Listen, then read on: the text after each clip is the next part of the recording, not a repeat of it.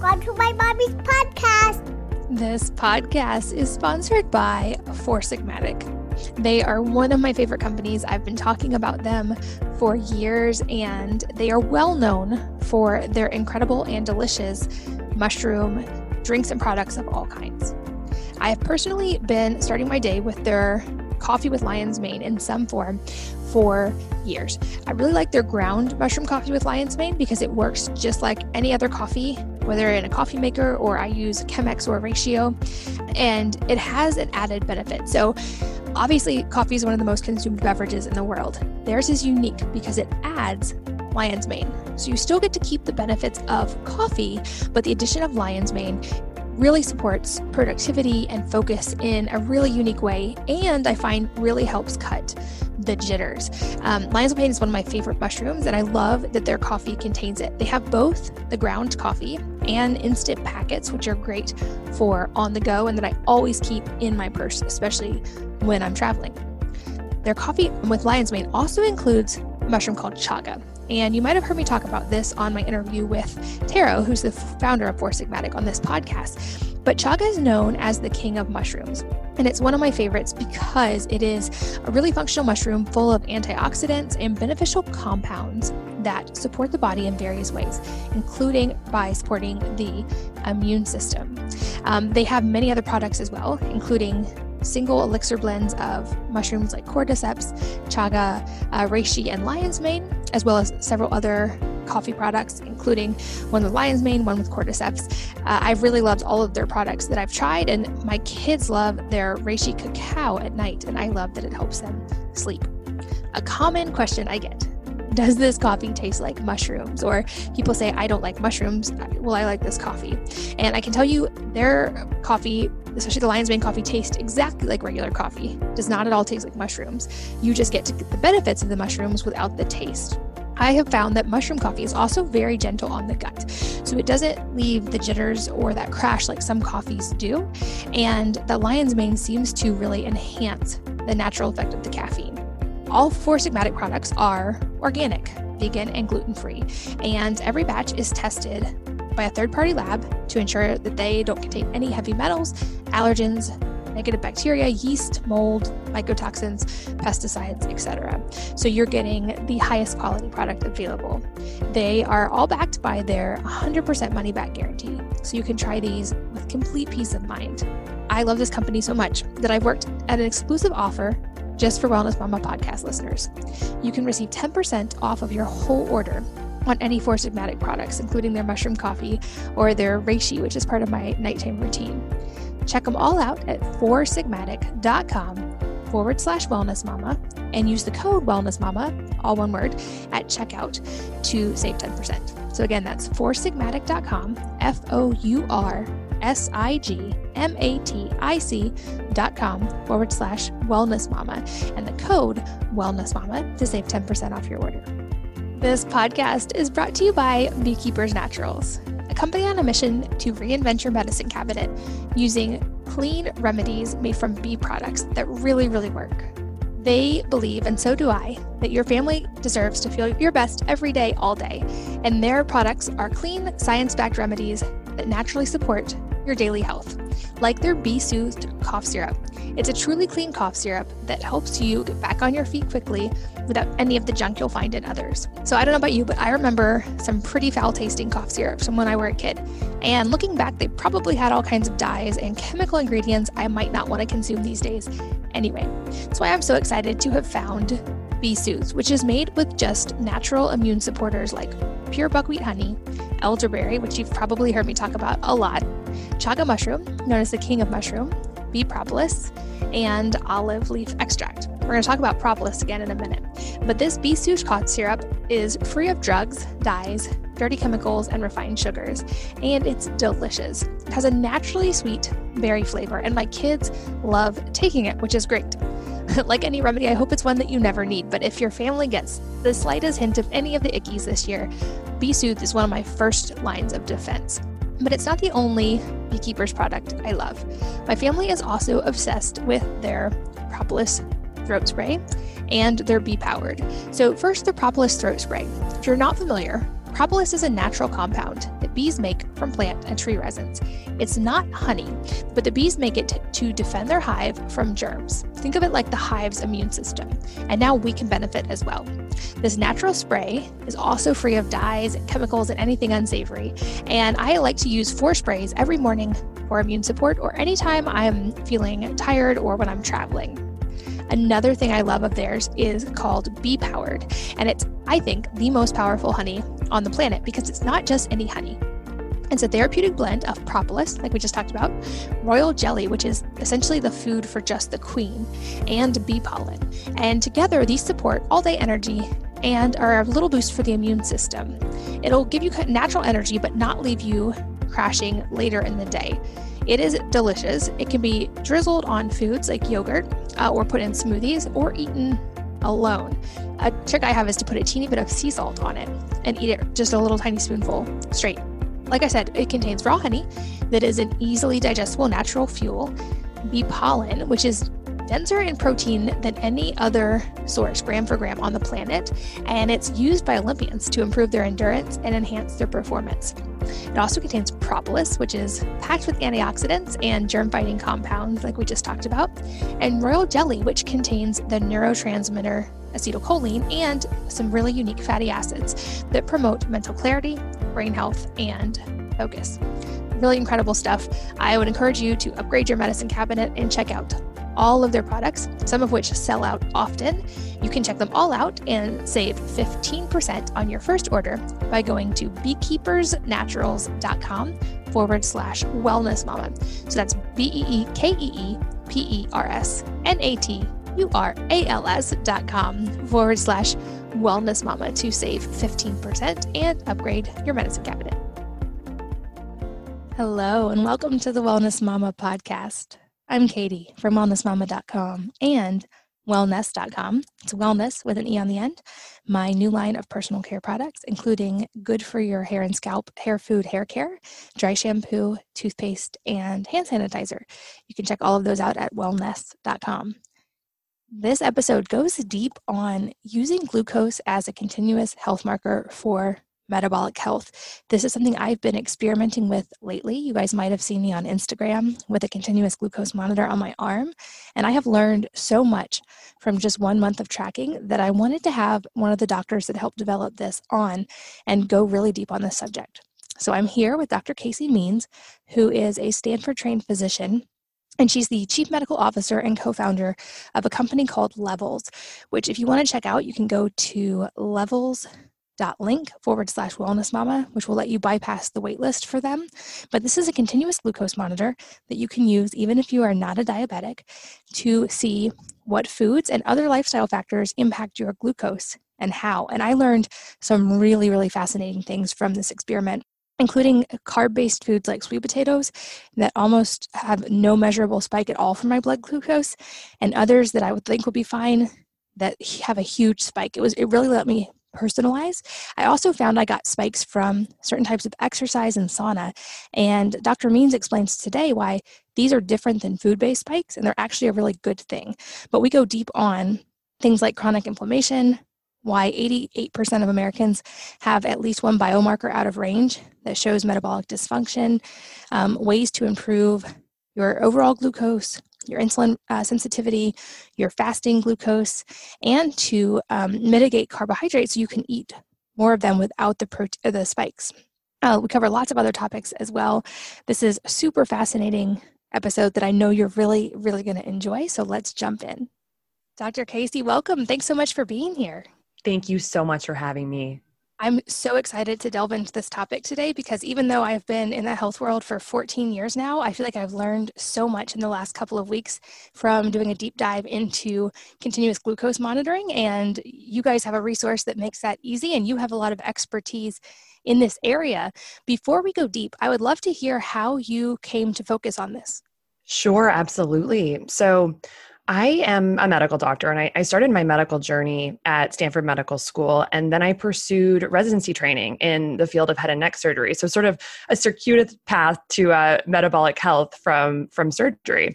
And so, you know, I was in my surgical training, head and neck surgery, otherwise known as ear, nose, and throat. And it was about four and a half years into my surgical training when I had this fairly major realization that almost all of the conditions I was treating were in some way chronic inflammatory in nature it was sinusitis, thyroiditis, you know, inflammatory masses of the airway, chronic ear infections.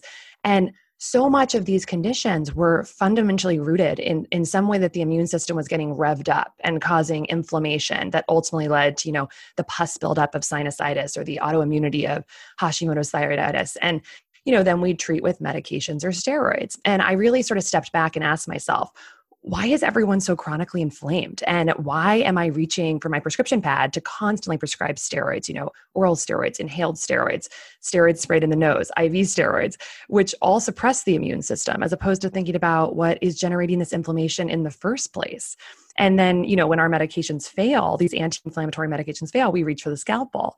But surgery is fundamentally an anatomic intervention, and it's not really going to be able to impact a core inflammatory problem.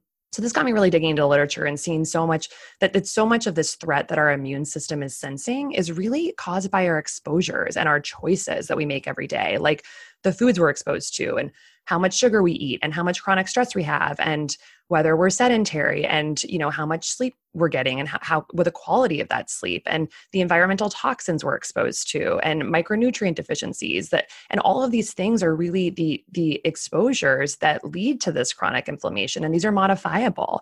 And unfortunately they're not really addressed in clinical practice because physicians tend to not have a lot of time to talk to patients about these factors. And we also don't get that much education about some of these root causes of inflammation we get much more training about you know medication and surgical management. So basically i became really fixated on the ways we could help patients you know better understand how they could impact this chronic inflammation in their lives and what tools we could you know develop to actually empower patients and individuals to take control of their health and health behaviors in a way that was just really high impact and leverage. And it's not that a 15 minute conversation with a doctor is necessarily going to really be the thing that can transform a lot of these behaviors. I really do think it has to be something that is something embedded in someone's daily life. And all of this got me really focused intensely on metabolic health because when our metabolism and specifically our blood sugar is out of control, it can directly drive inflammation and impair all aspects of health. And then on the flip side, controlling our blood sugar is is like a superpower.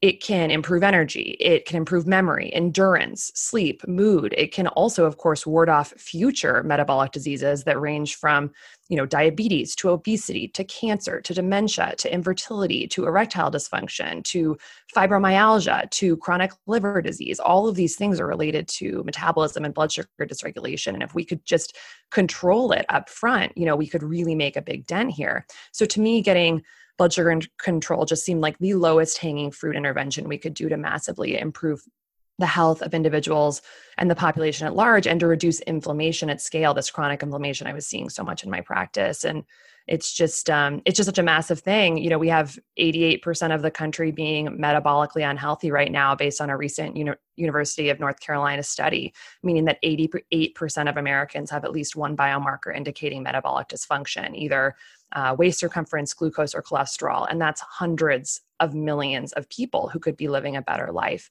if they had their blood sugar uh, under control and their metabolism better under control. So that became really my laser focus and building tools uh, to help people get control of this. And that's what led me to starting levels and to really being committed as a clinician to working with entrepreneurs and engineers to scale tools that are going to help people take control of their health and you know ideally keep people out of the operating room in the in the long term. So now that's my my core focus and have moved away from surgery and i'm laser focused on digital health as a way to improve healthy behaviors at scale that's and it's so exciting that we have access now to tools that let this be easily measurable and obviously we're going to go very deep on glucose today specifically but before we move on you mentioned 88% of Americans having at least one biomarker for metabolic dysfunction. Can we just briefly touch on what each of those biomarkers are and if that's something that we can track as individuals as well without having to go through our doctor like is tracking waist to hip ratio is that a good metric to tra- like to track and how do you recommend people track those yeah, absolutely. So, in this particular study that was done out of UNC, they were looking at defining optimal metabolic health as having optimal levels of five factors. So, those were blood glucose, triglycerides, high density lipoprotein cholesterol, blood pressure, and waist circumference without the need for medications. So, if people had all of these things in the optimal range, they were considered metabolically healthy, and only one in eight Americans met that criteria. So, you know simply this this really i mean these are these are simple tests to do right? It's just measuring your waist circumference blood pressure getting your cholesterol checked and getting making sure you're getting your glucose checked. And those are all things you know that are that are simple and important to do. But you know then the question is okay well if one of these is off how do we move it in the right direction? And i think that's where we really struggle. We often are prescribed you know either a statin for the cholesterol or a medication for the glucose um, or an antihypertensive medication for the blood sugar. But we're really i don't think getting the support we we necessarily need to actually change these things from the from the inside out. So so those are the five things that they looked at in that study that's so fascinating. Okay, so to go deep on glucose, to start off, let's define um, for anybody who maybe isn't familiar with tracking this as a metric, what is considered a healthy range of blood glucose and at what times, or how, like, how would someone know if they were able to measure it, what was considered healthy? Great question. So, currently, we have standard criteria in healthcare to understand sort of what is a quote unquote normal non diabetic glucose level. And what I would say is that those are fairly lenient. They're really more guidance to, to know whether you're in a category of risk, like pre diabetic or diabetic. But these ranges don't actually tell you what might be optimal for our for metabolic health but i'll review those first just just for context since this is what you're going to see you know if you go on the internet and google healthy glucose levels so so standard criteria by the american diabetes association is that to be to be normal a non you know non-diabetic individual you need to have a fasting glucose that's less than 100 milligrams per deciliter the second criteria is what's called an oral glucose tolerance test. And this is a test where you drink 75 grams of glucose, a, a, standardized drink, and then they check your glucose over the course of two hours after that drink to see what happens for your glucose. And if your glucose goes up after that drink, but at two hours, you're less than 140 milligrams per deciliter, um, you're considered to be, you know, normal. If your glucose is 140 to 200 two hours after that drink, you're considered pre-diabetic. And if you're above 200 two hours after that drink, it's considered diabetic. And then there's a third test that is the hemoglobin A1C, which is a, a marker of basically three month average of glucose in the blood. And for that, it's a blood test. And it's basically um, if you're below 5.7 of a hemoglobin A1C, meaning that and what they're looking at is your red blood cells and how much sugar is actually stuck to your red blood cells. That's called glycated hemoglobin. If that percentage is less than 5.7% of glycated hemoglobin it's considered a normal a1c if it's between 5.7% and 6.4% it indicates prediabetes and 6.5% or more is diabetes. So these are kind of like the standard criteria. But then really the question is what should we actually be shooting for if we want to be as healthy as possible. And that I think is actually very different ranges, but it's not, we don't have a standardized opinion in healthcare on this. And I think that's largely because um, non diabetic individuals haven't really been testing their glucose very much in the past. We haven't really known how important this is. But if, but for that, I would actually kind of give you more what I would say is my opinion based on just intensive review of the literature. And I would say, really, the healthiest range you want to shoot for is keeping our glucose between 70 milligrams per deciliter and 120 milligrams per deciliter throughout the entire day. So, really not going above 120 if we can. A lot of this comes from research where they've put uh, continuous glucose monitors on healthy populations and just looked what happens to their glucose throughout the day. And what you find in these studies is that for greater than 90% of the day, people are staying between 70 and 120 if they're quite healthy. So, so that means no really, really big, big spikes, um, and certainly not getting up to the 140s or higher like you see that are considered, you know, not necessarily abnormal in these oral glucose tolerance tests. So sticking between 70 and 120 is likely ideal. For fasting glucose, like I mentioned, less than 100 is considered normal under standard criteria. I would say that what we should be shooting for is more about 70 to 85. So the low range of normal. There's quite a few studies that show as people's fasting glucoses increase, even in the normal range up from you know about 70 towards 100 all of which is considered normal you actually increase your risk for a number of diseases including development of diabetes and um, heart disease and and stroke. And so really keeping that fasting range tighter in a lower range is likely where we want to be. And then the last thing i'd say is that we now with continuous glucose monitoring technology have the ability to sort of know what our average glucose is over a 24 hour period which is which is a, a, new piece of data that we have that we didn't really have in the past when all we had was just these one time point finger prick measurements that we could do. Um, now that we have a continuous data stream with continuous glucose monitoring, we can actually see our 24 hour average levels.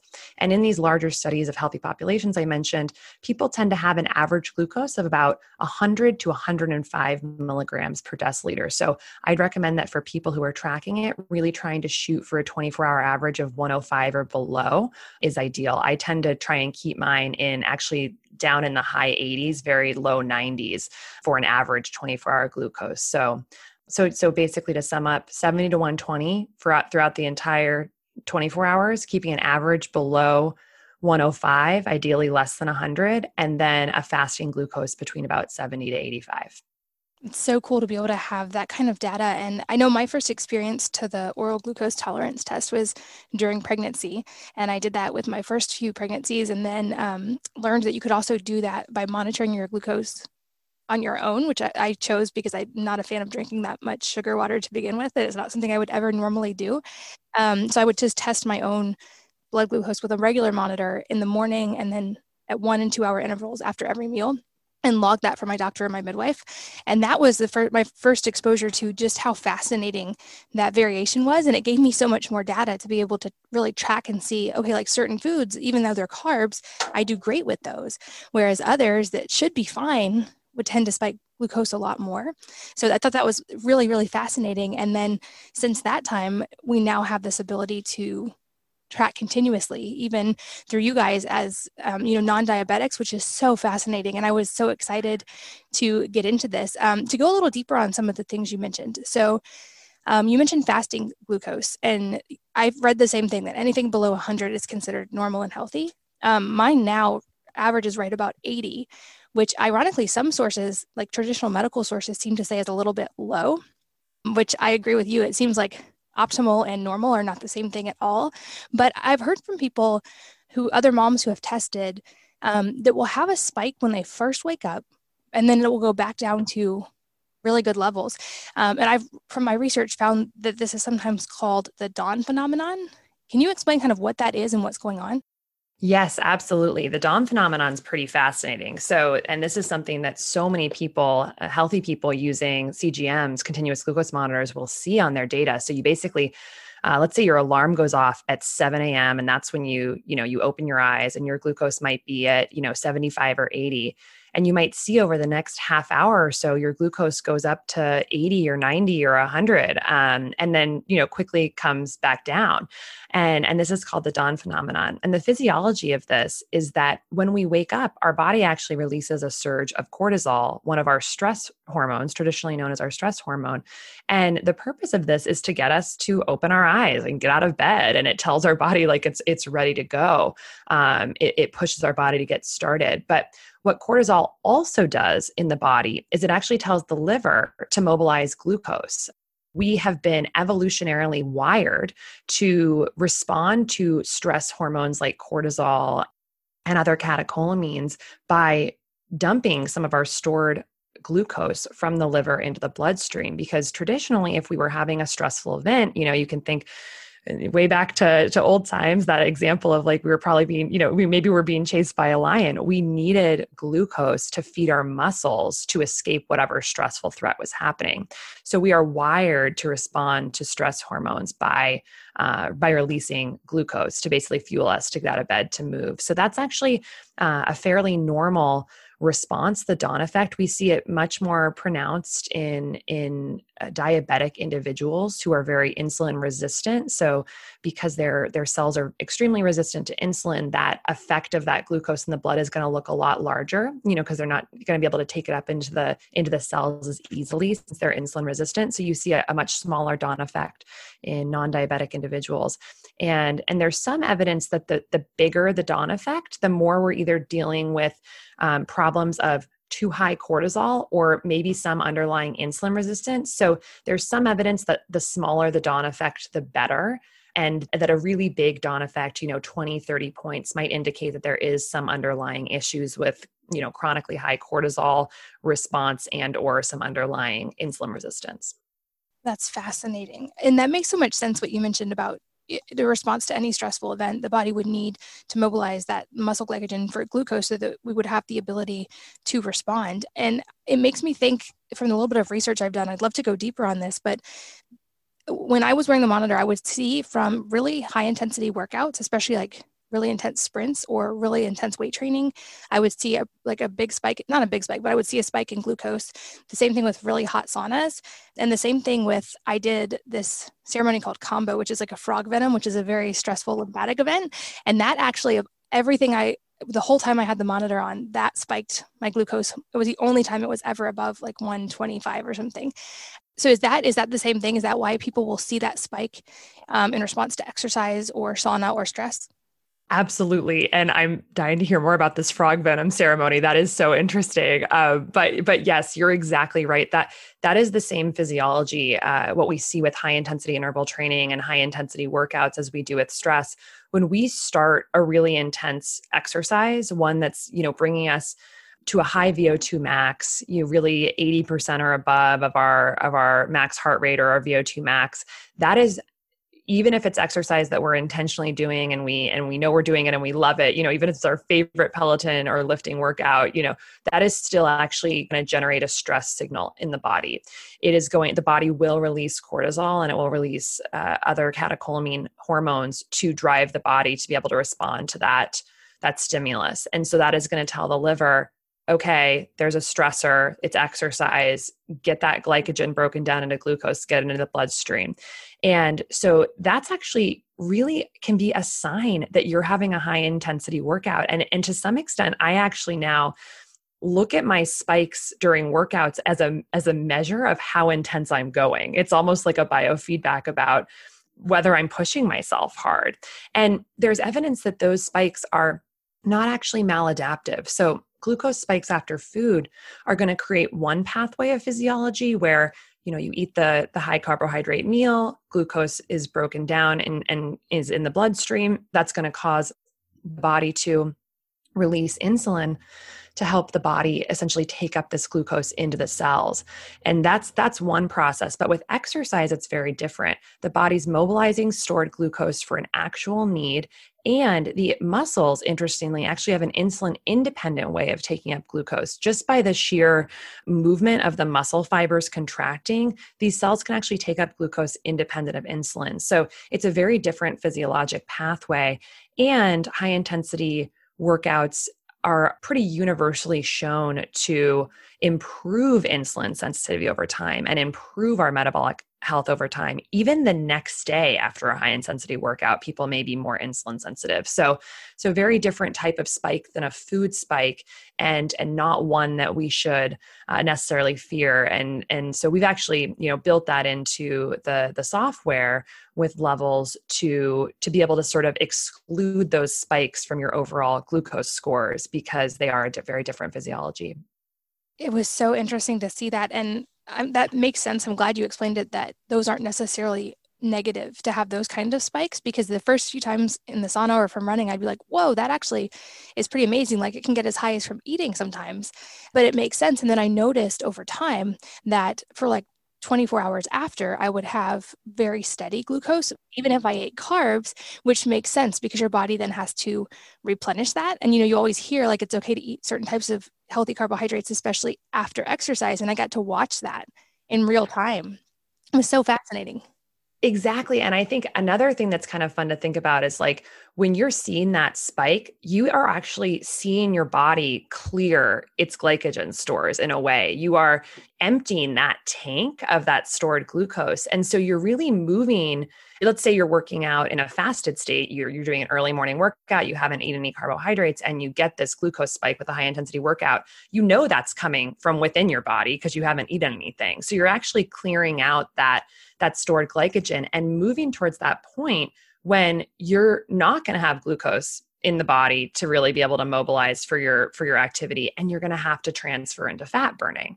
So when we sort of run out of that glycogen as we as we as we empty that tank we start to increase our fat burning percentage.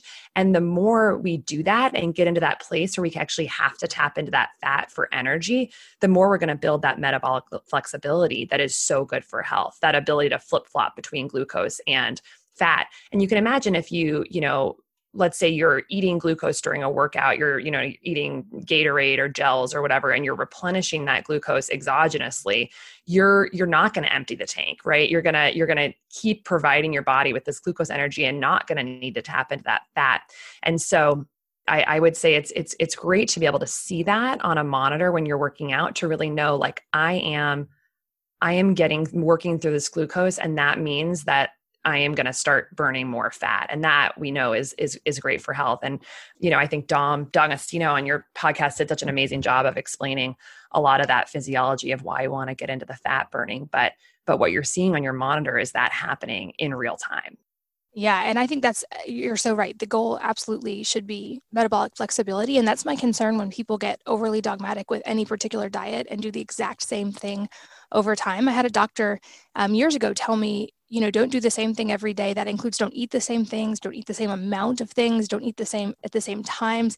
Um, even don't take supplements on the weekend. Just don't ever let your body get totally adapted to anything because at the end of the day the goal of all of those things is to be very adaptable metabolically flexible humans so our bodies can handle whatever we throw at it. Um, before we move on from this topic last thing on fasting glucose. Are there any things that can help? If someone notices they have a high fasting glucose over time to help get that number down yeah, absolutely. So this really gets into some of the core, you know, physiology of why our fasting glucose might be higher. And so just for a brief background on that, you know, we we ultimately our metabolism, you know, is is is the set of chemical reactions in the body that generate energy from the food that we eat. And we generally need to take fat and glucose and convert it into a usable form of energy in our bodies. And this is required for our bodies to function po- properly. And ideally, like we were talking about, you can flip back and forth between using fat and glucose based on what's available. But right now, because of just the massive exposure that the average American has to refined carbohydrates and glucose, we are getting so much glucose into our bloodstreams from our diets that over time, we just keep spiking the glucose. We're eating lots of snacks, we're eating multiple times a day. And what happens is that every time you do that, every time you have a glucose spike, you are spiking your insulin as well, this hormone from the pancreas that lets the body take that glucose up into the cells.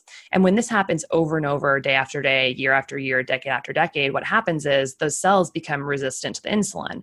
And when that happens over time, it makes it the body has to produce more insulin to actually get the same amount of glucose into the cells. You need that glucose in the cells, you need to convert it to, to energy. And so the body's like, okay, we're just going to pump out more insulin to get this glucose in. But when this happens over time, there can actually reach a point where it's it's hard to even get the glucose into the cells because your cells are very resistant to insulin. And then you're going to start to see that glucose creeping up. You're going to start to see that fasting glucose creeping up over time. And that's that, you know, linear progression down the spectrum and the continuum of metabolic dysfunction from really a healthy insulin sensitive, you know, low glucose at baseline range to these higher levels at baseline where both insulin is higher at baseline and glucose starts to be higher at baseline. And so so that's sort of one reason why people might be seeing their fasting glucoses in the you know 90s or, or hundreds is because their cells have become resistant to insulin. They're having trouble getting the glucose in. So then the question then then it becomes how do we you know do something about this? And the answer is really to improve our insulin sensitivity again. We need to make our cells more responsive so that we can actually start bringing that that insulin and that glucose down and the way that we do that one of the ways we do that is by keeping our glucose spikes down. If we can, and I like to think of it almost like working out, like we go to the gym and we lift weights so that we can become stronger. We do the reps to build muscle. And we have to do the reps with our metabolism to get a stronger more insulin sensitivity. And the way that we do the reps with our metabolism is we keep our spikes low. When we keep our spikes low day after day, week after week, um, our, our cells perk up again and they start hearing that insulin signal more robustly. And, and you need to basically then produce, you know, less insulin to get the same amount of glucose. And then the glucose can start sort of falling again. And the added benefit of that is that another function of insulin, other than taking glucose up into the cells, is that it also blocks fat burning.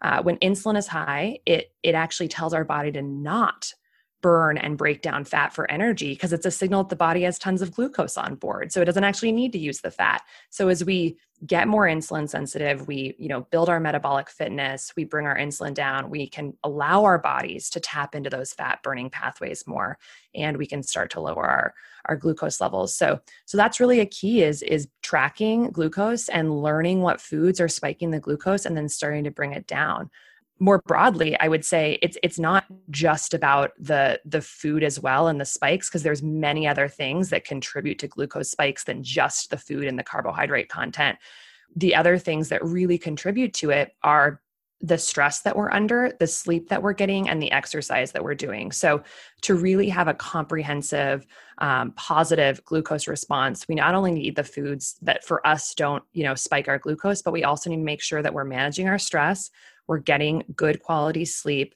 we're getting physical activity. You know, muscles are a glucose sink, they're going to take in that glucose. So, doing those things are just as important for having just really holistic metabolic health. And the last thing I'd say is that some people, uh, I think some of us assume that like our fasting glucose, you know, it just is, um, you know, it's just it's at one place and it's going to slowly like increase over time or whatnot but it's actually our our fasting glucose can actually bounce around day to day. And um, something that people might find is like on a day that they eat high carbs don't exercise don't get good sleep their fasting glucose could be five or ten points higher than a, a previous day. So just really making sure that we're monitoring it and, and keeping it you know as as low and stable as possible. And over time just making sure we're we're consistently keeping those spikes down so we can maintain our insulin sensitivity and improve it. So so interesting. And, and like you said earlier to have if you're going to have spikes have them from exercise because that's like i got to see that ad- adaptation in real time and it was so cool. And also to see things like those other factors you just mentioned with sleep and stress and exercise that like i had read the research for years and you hear those sound bites of even one night of impaired sleep can give you the glucose the next day of a pre-diabetic and i actually saw that. It was so crazy. It is amazing how how much of a profound lever sleep is. There are there are so many ways that sleep impact sleep impacts our metabolic health. And and just like you said there are studies showing that you can take a group of health there, there's a really interesting study where you take a group of healthy young non-diabetic individuals and um, subject them to four hours of sleep per night for just a few nights just a handful of nights.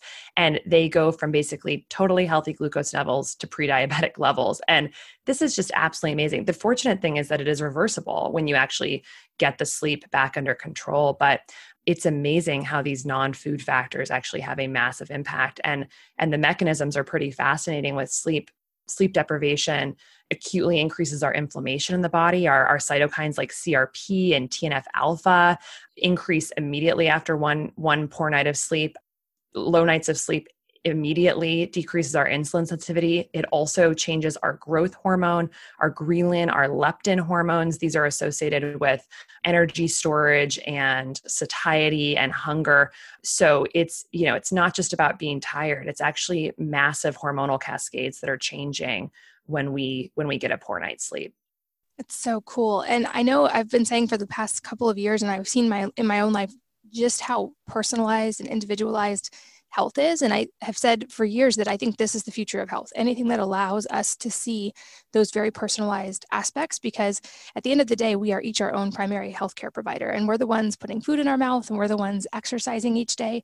And I feel like this really gave me a fascinating window into seeing what my own optimal versions of all of these things were going to be, whether it was the sleep and seeing how if I went to bed after 10, it w- I would have a slightly higher fasting glucose than if I went to bed before 10, or if I ate after dark, I would have higher fasting glucose than if I stopped eating at dark. And it made me also think, you know, all these things we read about, like light impacting hormones, which impact glucose, all of these things um, to just get to see it in real time was so cool. And I found for me that things like just going on a light walk after meals had a big difference in my glucose and also sleep being a huge factor and stress like i could see those patterns in real time but the monitor also let me test all kinds of different foods and see how my body responded. And at first I was like, okay, well, I'm going to eat super, super clean and I'm going to have like perfect levels. And then the second week I was like, mm, actually, I'm going to throw a lot of stuff at it and see what happens just to know. Um, and it was really interesting because it seems like it's not all about carbs at all. Like, I think that we can kind of fall into that way of thinking when it comes to glucose of like, oh, carbs are bad. And what I found, especially for me with working out more, I actually needed certain carb sources. Sweet potatoes were a great one for me. Um, but if I didn't get enough carbs, I would actually see too low of dips and also just be like grumpy and hungry. So it ironically got me to start eating more carbs, but to identify the ones that I needed. Um, but when it comes to carbohydrates, are there any general guidelines that are kind of across the board for people or amounts we should be staying under? Or is this really a very personalized, everybody has to figure it out kind of thing? Yeah, I would say the general guidelines that I can say is that no human body needs a refined carbohydrate or sugar. The, you know, ultra processed grains and sugars are are not good for the human body. They create hormonal cascades that are unnatural and we don't need them. So that's really the only blanket statement I would say about carbohydrates is that is that ultra refined versions of them are not good for human health. But other than that, I think it really is is how you put it. It is every person really needs to understand their body's relationship with carbs individually.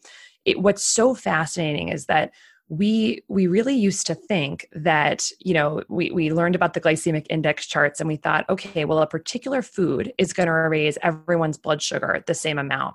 But what we've learned over the past four or five years through scientific research is that that's actually not true. And what's more likely is that each person responds to the same carbohydrate very very differently in how in terms of how much their glucose actually rises in the blood so you and I could both eat the exact same banana with the same amount of carbohydrates and potentially have a very, very different glucose response. And this was laid out in this fabulous paper um, that was published in Cell a few years ago by the Weizmann Institute in Israel called Personalized Nutrition by Prediction of Glycemic Responses, where they put continuous glucose monitors on a bunch of healthy non diabetic individuals and then gave them standardized meals and saw what happened. And based on sort of the more glycemic index philosophy, you'd think everyone would respond the same, but it was just all across the board. So what might be a very, you know, metabolically healthy choice for one person was not for another person.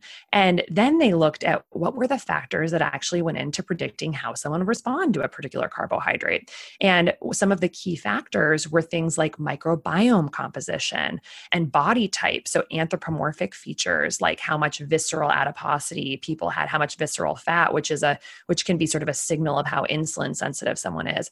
And even some things like sleep and movement had an impact. And so so really how I like to think about it is like a carb in the mouth is not necessarily glucose in the bloodstream. There's a lot that has to happen between you know when it goes in the mouth and what actually happens in the blood that can really be very very different and i'm similar to you you know i my my body, I think, really thrives on a lot of carbohydrates. I'm actually 100% uh, whole foods plant based vegan. And so I'm eating tons of carbohydrates each day, and my glucose stays essentially flat. And the reason for that is because I have tested really every food in my diet and at this point understand which carbohydrates which plant foods spike me and which don't. And the ones that spike me, I've figured out how to modulate them to actually work well for me. So, for instance, unfortunately, unlike you, sweet potatoes are massive spikers for me. And some of the biggest spikes I've ever had have been from sweet potatoes up to like the 180s um, with one cup of, of just plain sweet potato similar oatmeal, grapes, corn, those all will get me well above 150 and certainly um, rice or or things like rice cakes or rice crackers. So for me, you know, it's it's like okay, well those those are going to spike my glucose a bit. What can I do to maybe modulate them to be able to still have them in my diet? And that's when you really get into the fun experimentation that you can do with the continuous glucose monitor. So something we know a general principle is that when you add protein or fat to carbohydrates it's going to generally blunt the glucose response. So if i add you know tahini to that sweet potato, I'll have a lower response. So, so protein and fat are good sort of tools you can use to, to blunt the spike. Another one is fiber. Fiber tends to food, uh, carbohydrate foods with higher fiber. Um, since fiber is non-digestible and absorbable, it's digested by our microbiome and not by our own bodies. Um, it can be a helpful way to kind of offset some of the carbohydrates. So I'll actually add a bunch of chia seeds or flax seeds to a sweet potato now. The other thing is actually food sequencing. So we know that if we actually eat other foods before we eat the carbohydrates in our meal, it's also going to blunt the glucose response. So if we eat like a salad or some sort of protein and fat before we actually eat our carbohydrates, we'll have a lower glucose response than if we just flipped it and had the carbohydrate first and the fat and protein or salad after. So, something about the bulk and the slowing down of the food in the GI tract when the carbohydrates enter seems to be better.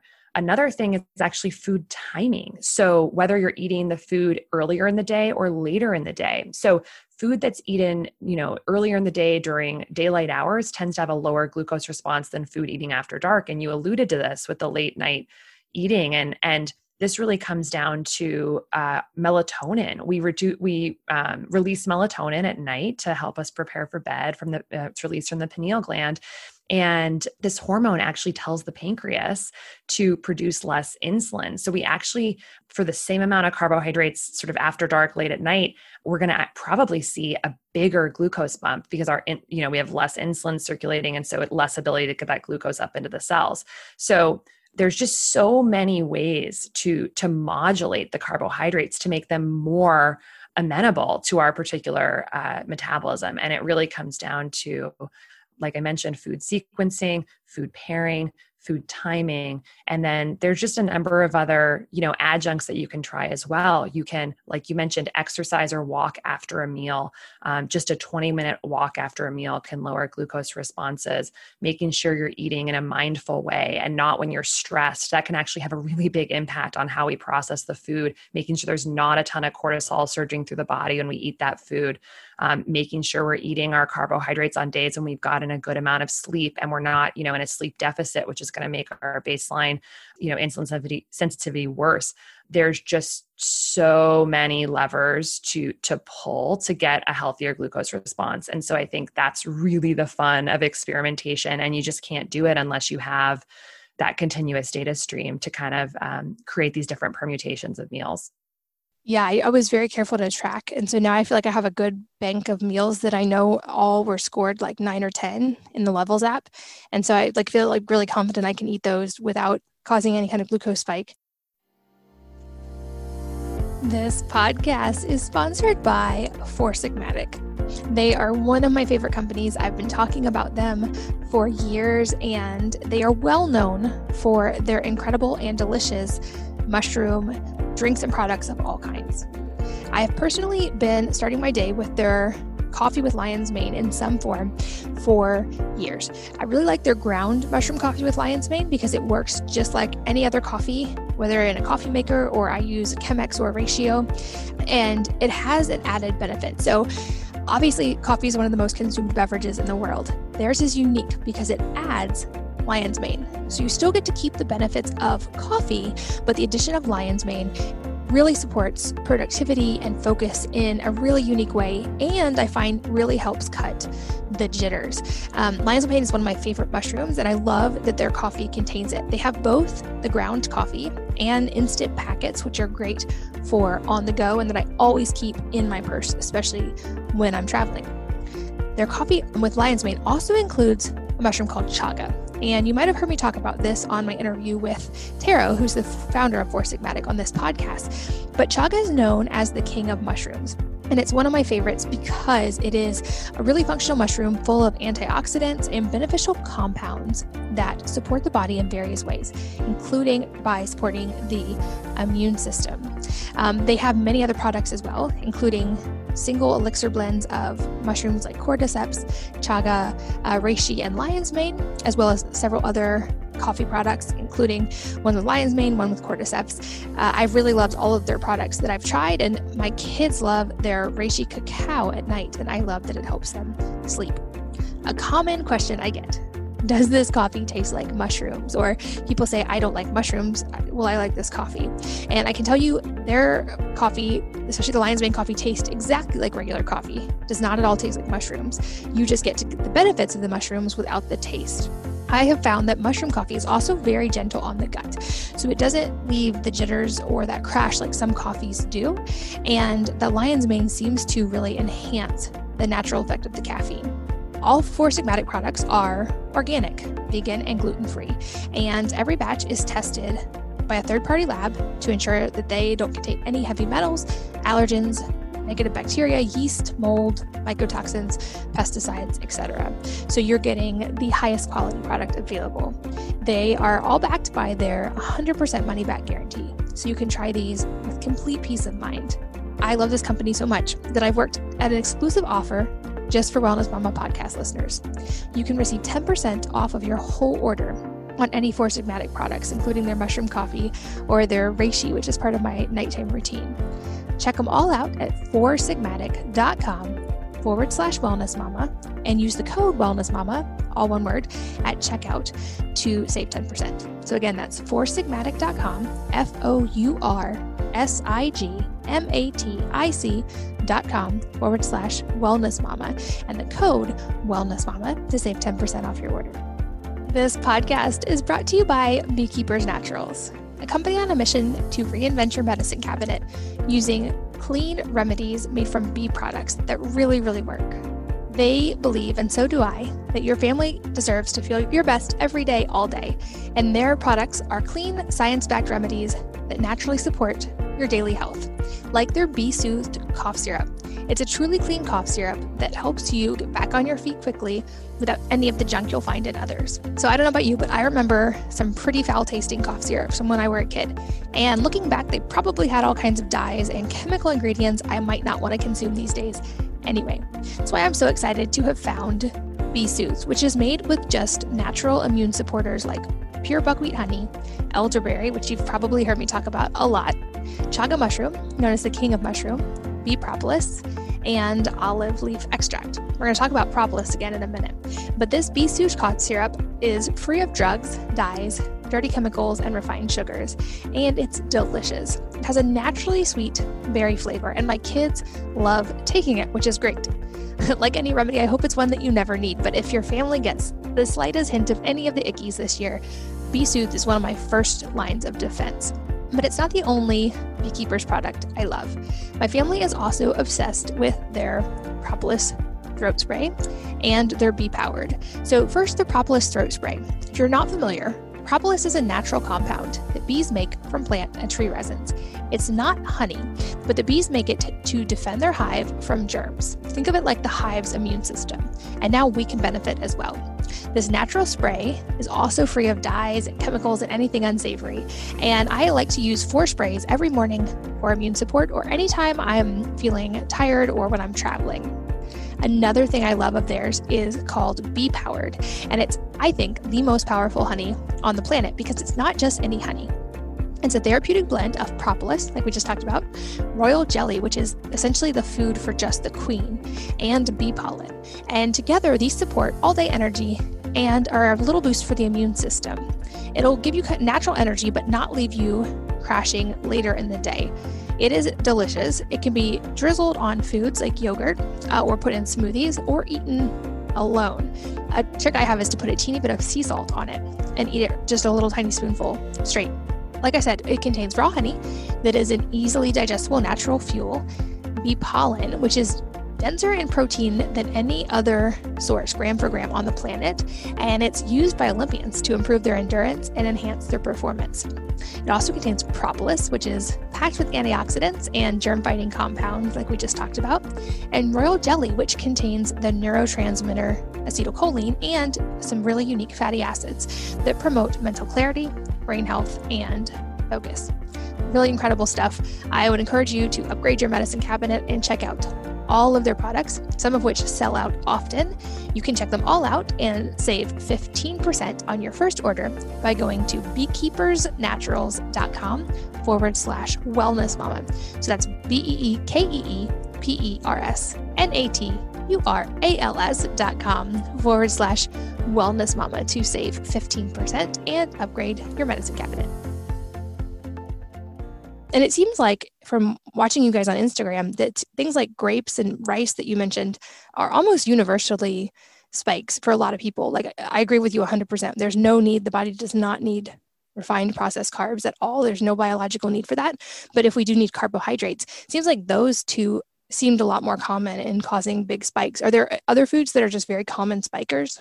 Yeah, I would say three that I see all the time that surprise people are grapes, r- white rice, and then oatmeal. Oatmeal has just been really almost a universal spiker for people. And, and I'm referring mostly to instant oatmeal. We see less of spikes with steel cut oatmeal, but but instant oatmeal which is marketed as a heart healthy food and you know a high fiber food this i think is is honestly really mis mismarketing. These instant oats are are somewhat refined and we've seen people go up to 180 200 with just nothing added to their oatmeal. And so that was actually a really uh, powerful experience for the CEO of my company, Sam Corcos. He had sort of always throughout his life felt kind of this like mid morning slump um, where, you know, just before lunch, he'd be like really, you know, kind of tired and, you know, really feel like he needed to eat something and almost wanted to take a nap. And what he, he's just always attributed it to like, well, that's just my body. I kind of,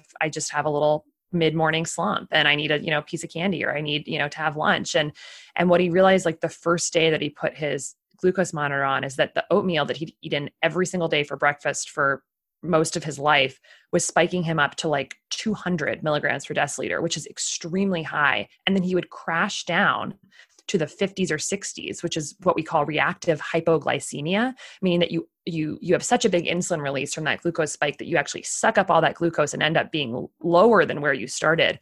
And that can be associated with lethargy, anxiety, brain fog.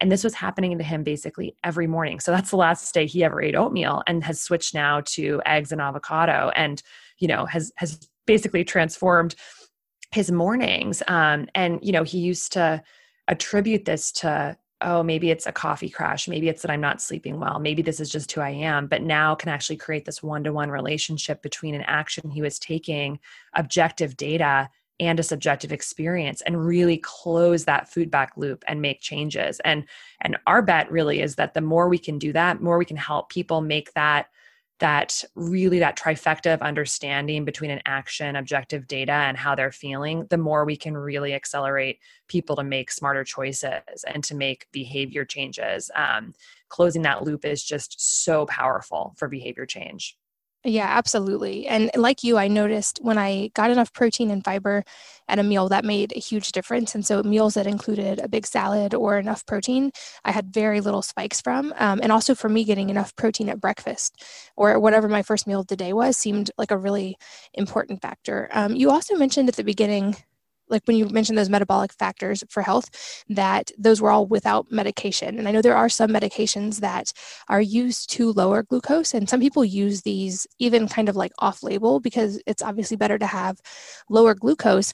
Um, but I think that brings up a whole interesting other topic which is is there a time and a place for these medications and or what about supplements because i've read of a lot of supplements like berberine and and others that are supposed to be helpful for the glucose response and i'm curious your take on things like that yeah, absolutely. Um, so for this particular study, I'm I'm fairly sure that they were talking about prescription medication and not necessarily adjunct supplements uh, like berberine and things like that. But you know, I, I think that there is there is a place for for some of these supplements in the metabolic health conversation. You know, berberine has been shown to be quite safe and effective in reducing glucose and even potentially improving longevity over the long term with some of the same benefits of a prescription medication like metformin, but without some of the the side effects so so that's one that is over the counter and that is is definitely you know an interesting one to to experiment with. Um, there's also probiotics now that have been shown to and have been clinically validated to reduce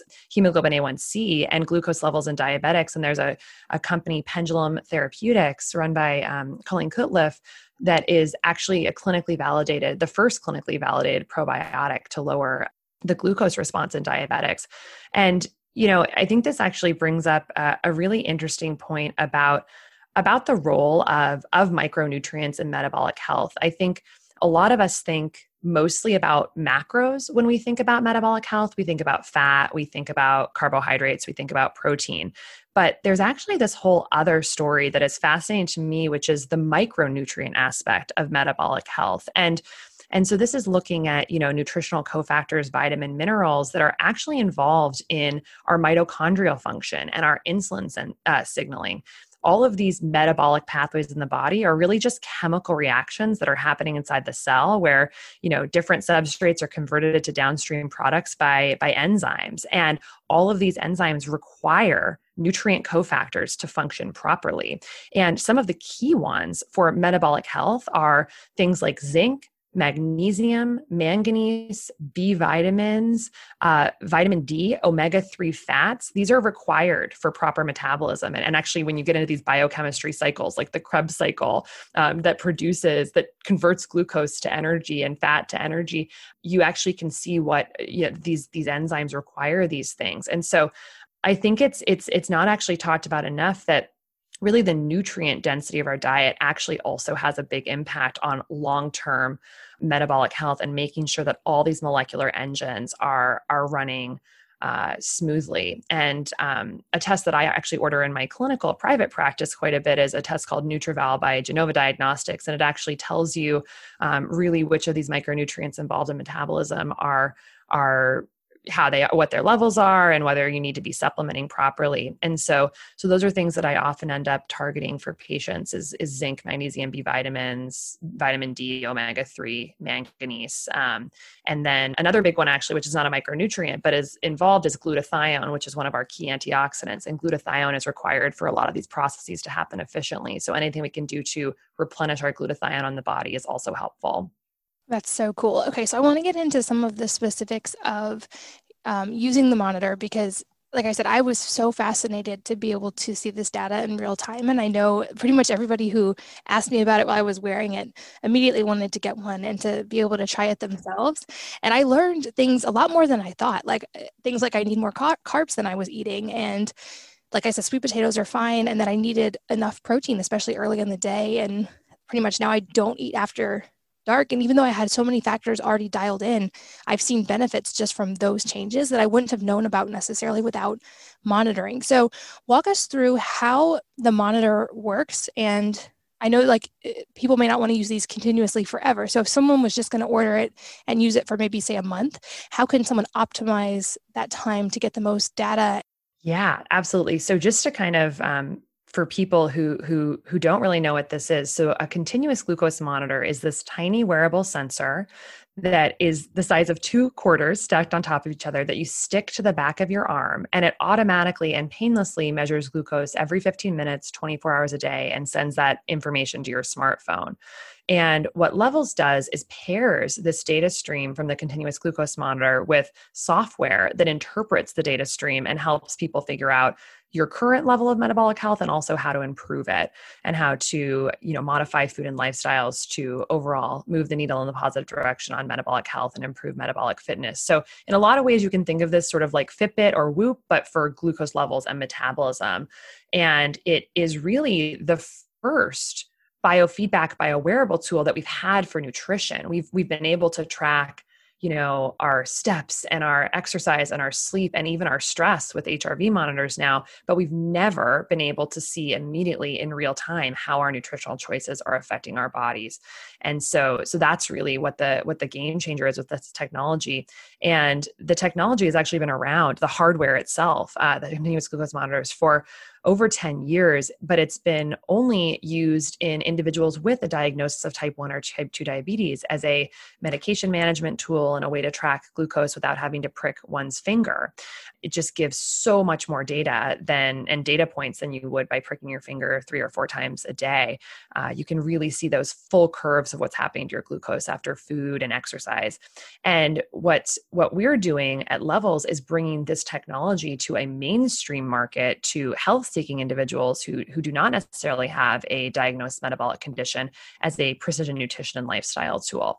And so it's really as simple as putting the sensor on your arm. It lasts there for two weeks, it sends the data to your phone, and the software helps you make those moves in your life to improve metabolic health. So I would say for making the most of the program, right now we offer a core one month program, which is a, a, you know a 28 day metabolic awareness journey. And how I would do it is is really actually how what you were talking about. What you you at first started with um kind of really trying to eat clean, but then you brought in some experimentation, and I think that's really critical the experimentation phase. So uh, we like to tell people the first week just eat everything you've kind of been eating normally, just like your normal diet, and like see what's happening. So don't try and necessarily like totally clean up your diet the first week. Just like eat your normal foods and start making some observations. Then over the next couple weeks, we start to learn and ex- through experimentation. So this is where you might say, okay, I'm going to eat the same meal on Tuesday and Wednesday, but I'm going to do a high intensity interval training workout one of those two days. Or, you know, I'm going to eat sweet potatoes on uh, two days in a row, but one day I'm going to add fat, protein, and fiber, and the next I'm not. Do some experiments with eating a salad before carbs and then eating the carbs before salad. Experiment with taking 20 minute walks after breakfast, lunch, and dinner, and then one day not doing that. Just try all of these things. And in doing that, you're really building your metabolic toolbox for understanding what are the tools at your disposal for keeping your glucose flat and stable, which is our goal. And then, so I would recommend that for the second and third week, just tons of like fun biohacking and experimentation. And then in the fourth week, really take what you've learned and try and optimize. Try and just keep the glucose as flat and stable as you can by using all of these different tools at your disposal to do so. And I think that's a really way great way to get the most out of the out of the one month program. And i think for you know for some people that's going to be enough to really you know change their diet radically. They're going to have a totally new understanding of which foods are are metabolically friendly and which which aren't for them. And then for other people we have lots of people who like to continue on for more months and just keep using this as both an exploratory tool um, but also for athletes using it as a tool to really understand fueling and recovery. And for for others people who like to use it as an accountability tool like really as something that says you know i'm keeping on track and I'm doing what I need to do. And, you know, for me now, I've been wearing one for a year and a half. And I would say at this point, it's fewer surprises because I'm pretty dialed in. Although every once in a while I get I get a huge surprise spike, especially when I eat out or eat snacks at someone you know someone else's home, and I just get shocked. Um, but really, for me, it's that accountability tool now where it just makes sure I stay on on track and keeps me on point.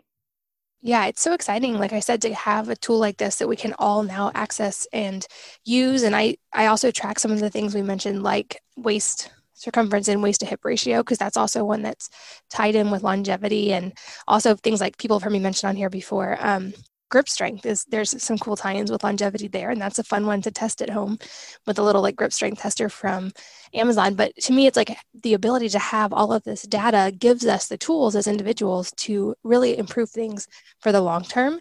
And this one has been one of the most fun experiments i've done in recent years and i'm so grateful to you guys for making this available to everybody a couple of somewhat unrelated questions that I love to ask toward the end of interviews. The first being if there is a book or a number of books that have had a dramatic impact on your life, and if so, what they are and why. Yeah, absolutely. So, oh man, so many books have have really I think moved the needle in my life and I would say particularly on the topic of metabolic health, um, there have been some authors that have totally changed the trajectory of my medical career. So, the ones I would shout out would be Mark Hyman, uh, The Blood Sugar Solution, an amazing book that looks at all the different factors that go into our metabolic health really holistically. I would say Dr. Sara Gottfried, The Hormone Cure.